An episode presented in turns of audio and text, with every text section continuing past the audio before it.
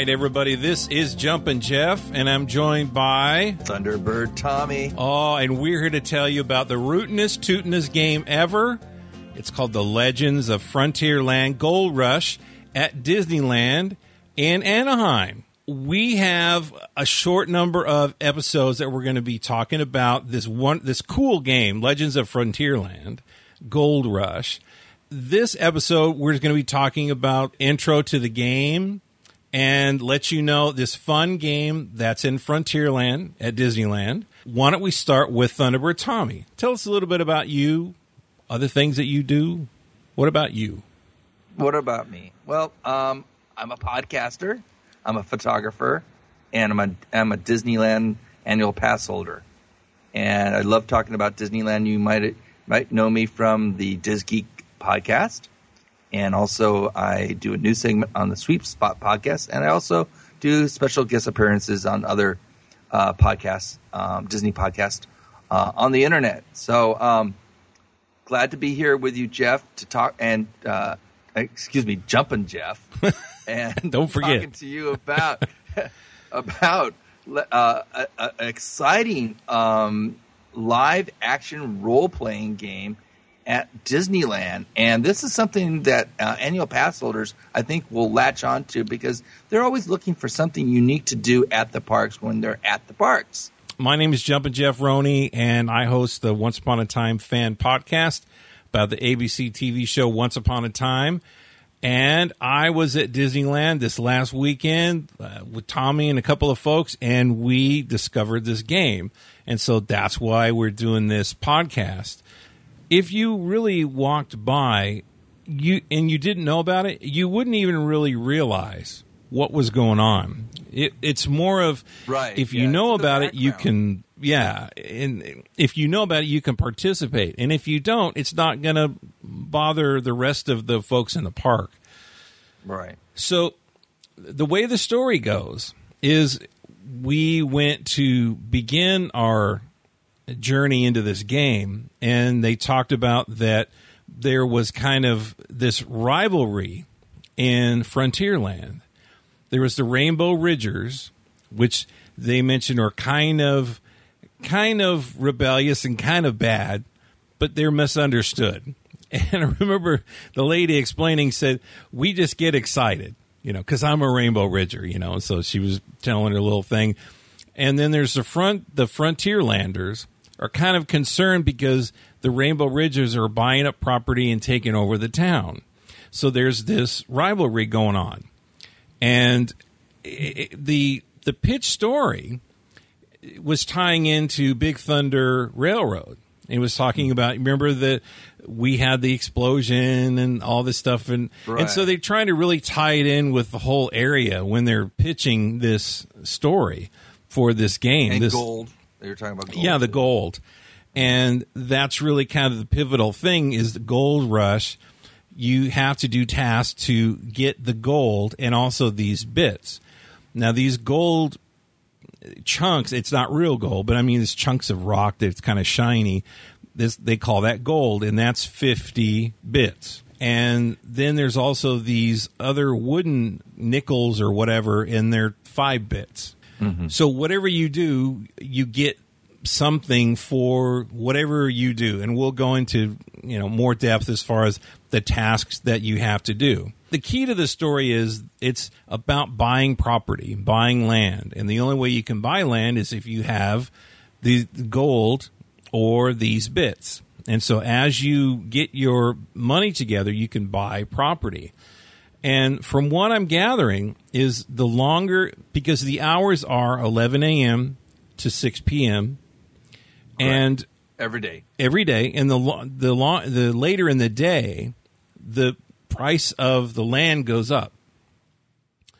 So I remember I bought my property for a hundred because I had two pieces of gold that I got for uh, winning something at the sheriff's office in the jail. And mm-hmm. so I bought my property, but then I remember walking by the area outside the trading post and the property got up to 125. So it's always changing. and that's really the theme of this game is it's always changing. At the end of the day, they remove all the properties, but you still can keep your deed as proof that you bought property. So that's kind of the the whole thing. Is it it every day it starts over.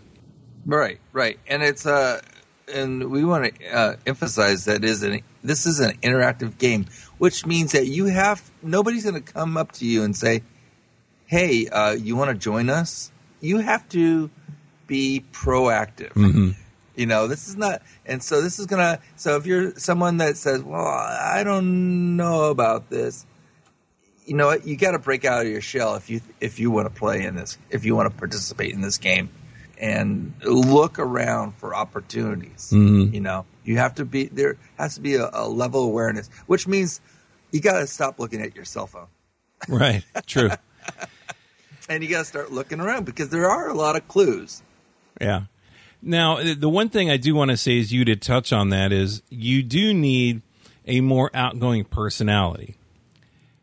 If you're very shy, if you're very quiet, if you're not really open to strangers coming up and hauling you off to jail or talking to you or interacting with you, you might not want to play.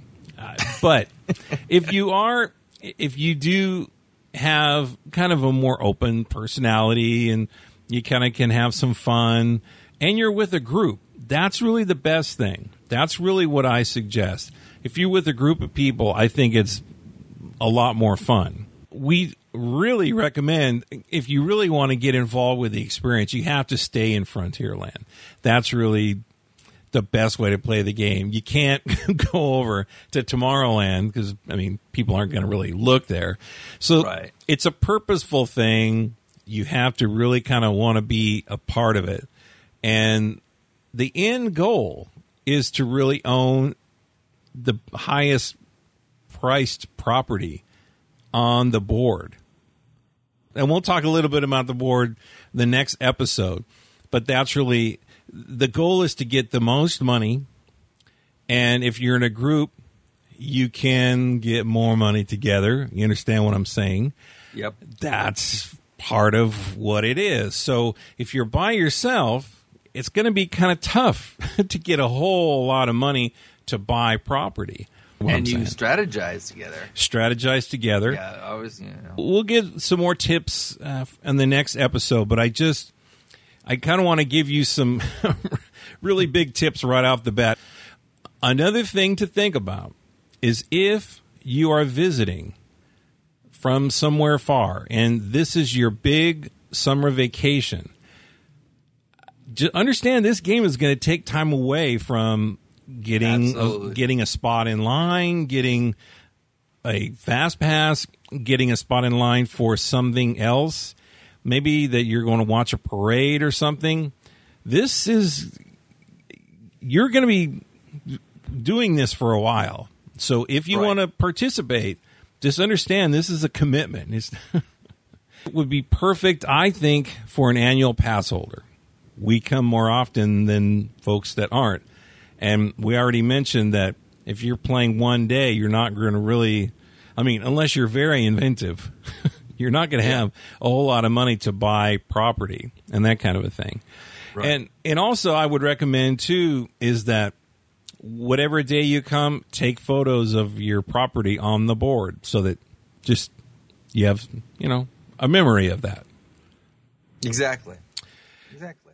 So like it was it was a lot of fun and it's evolving. The first time we played was last Saturday and we saw leads all over the place from Disneyland asking people what they thought, taking some questions and answers and, and all this kind of thing. So Yep. they're watching this and they're seeing what they People need to do. WDI there.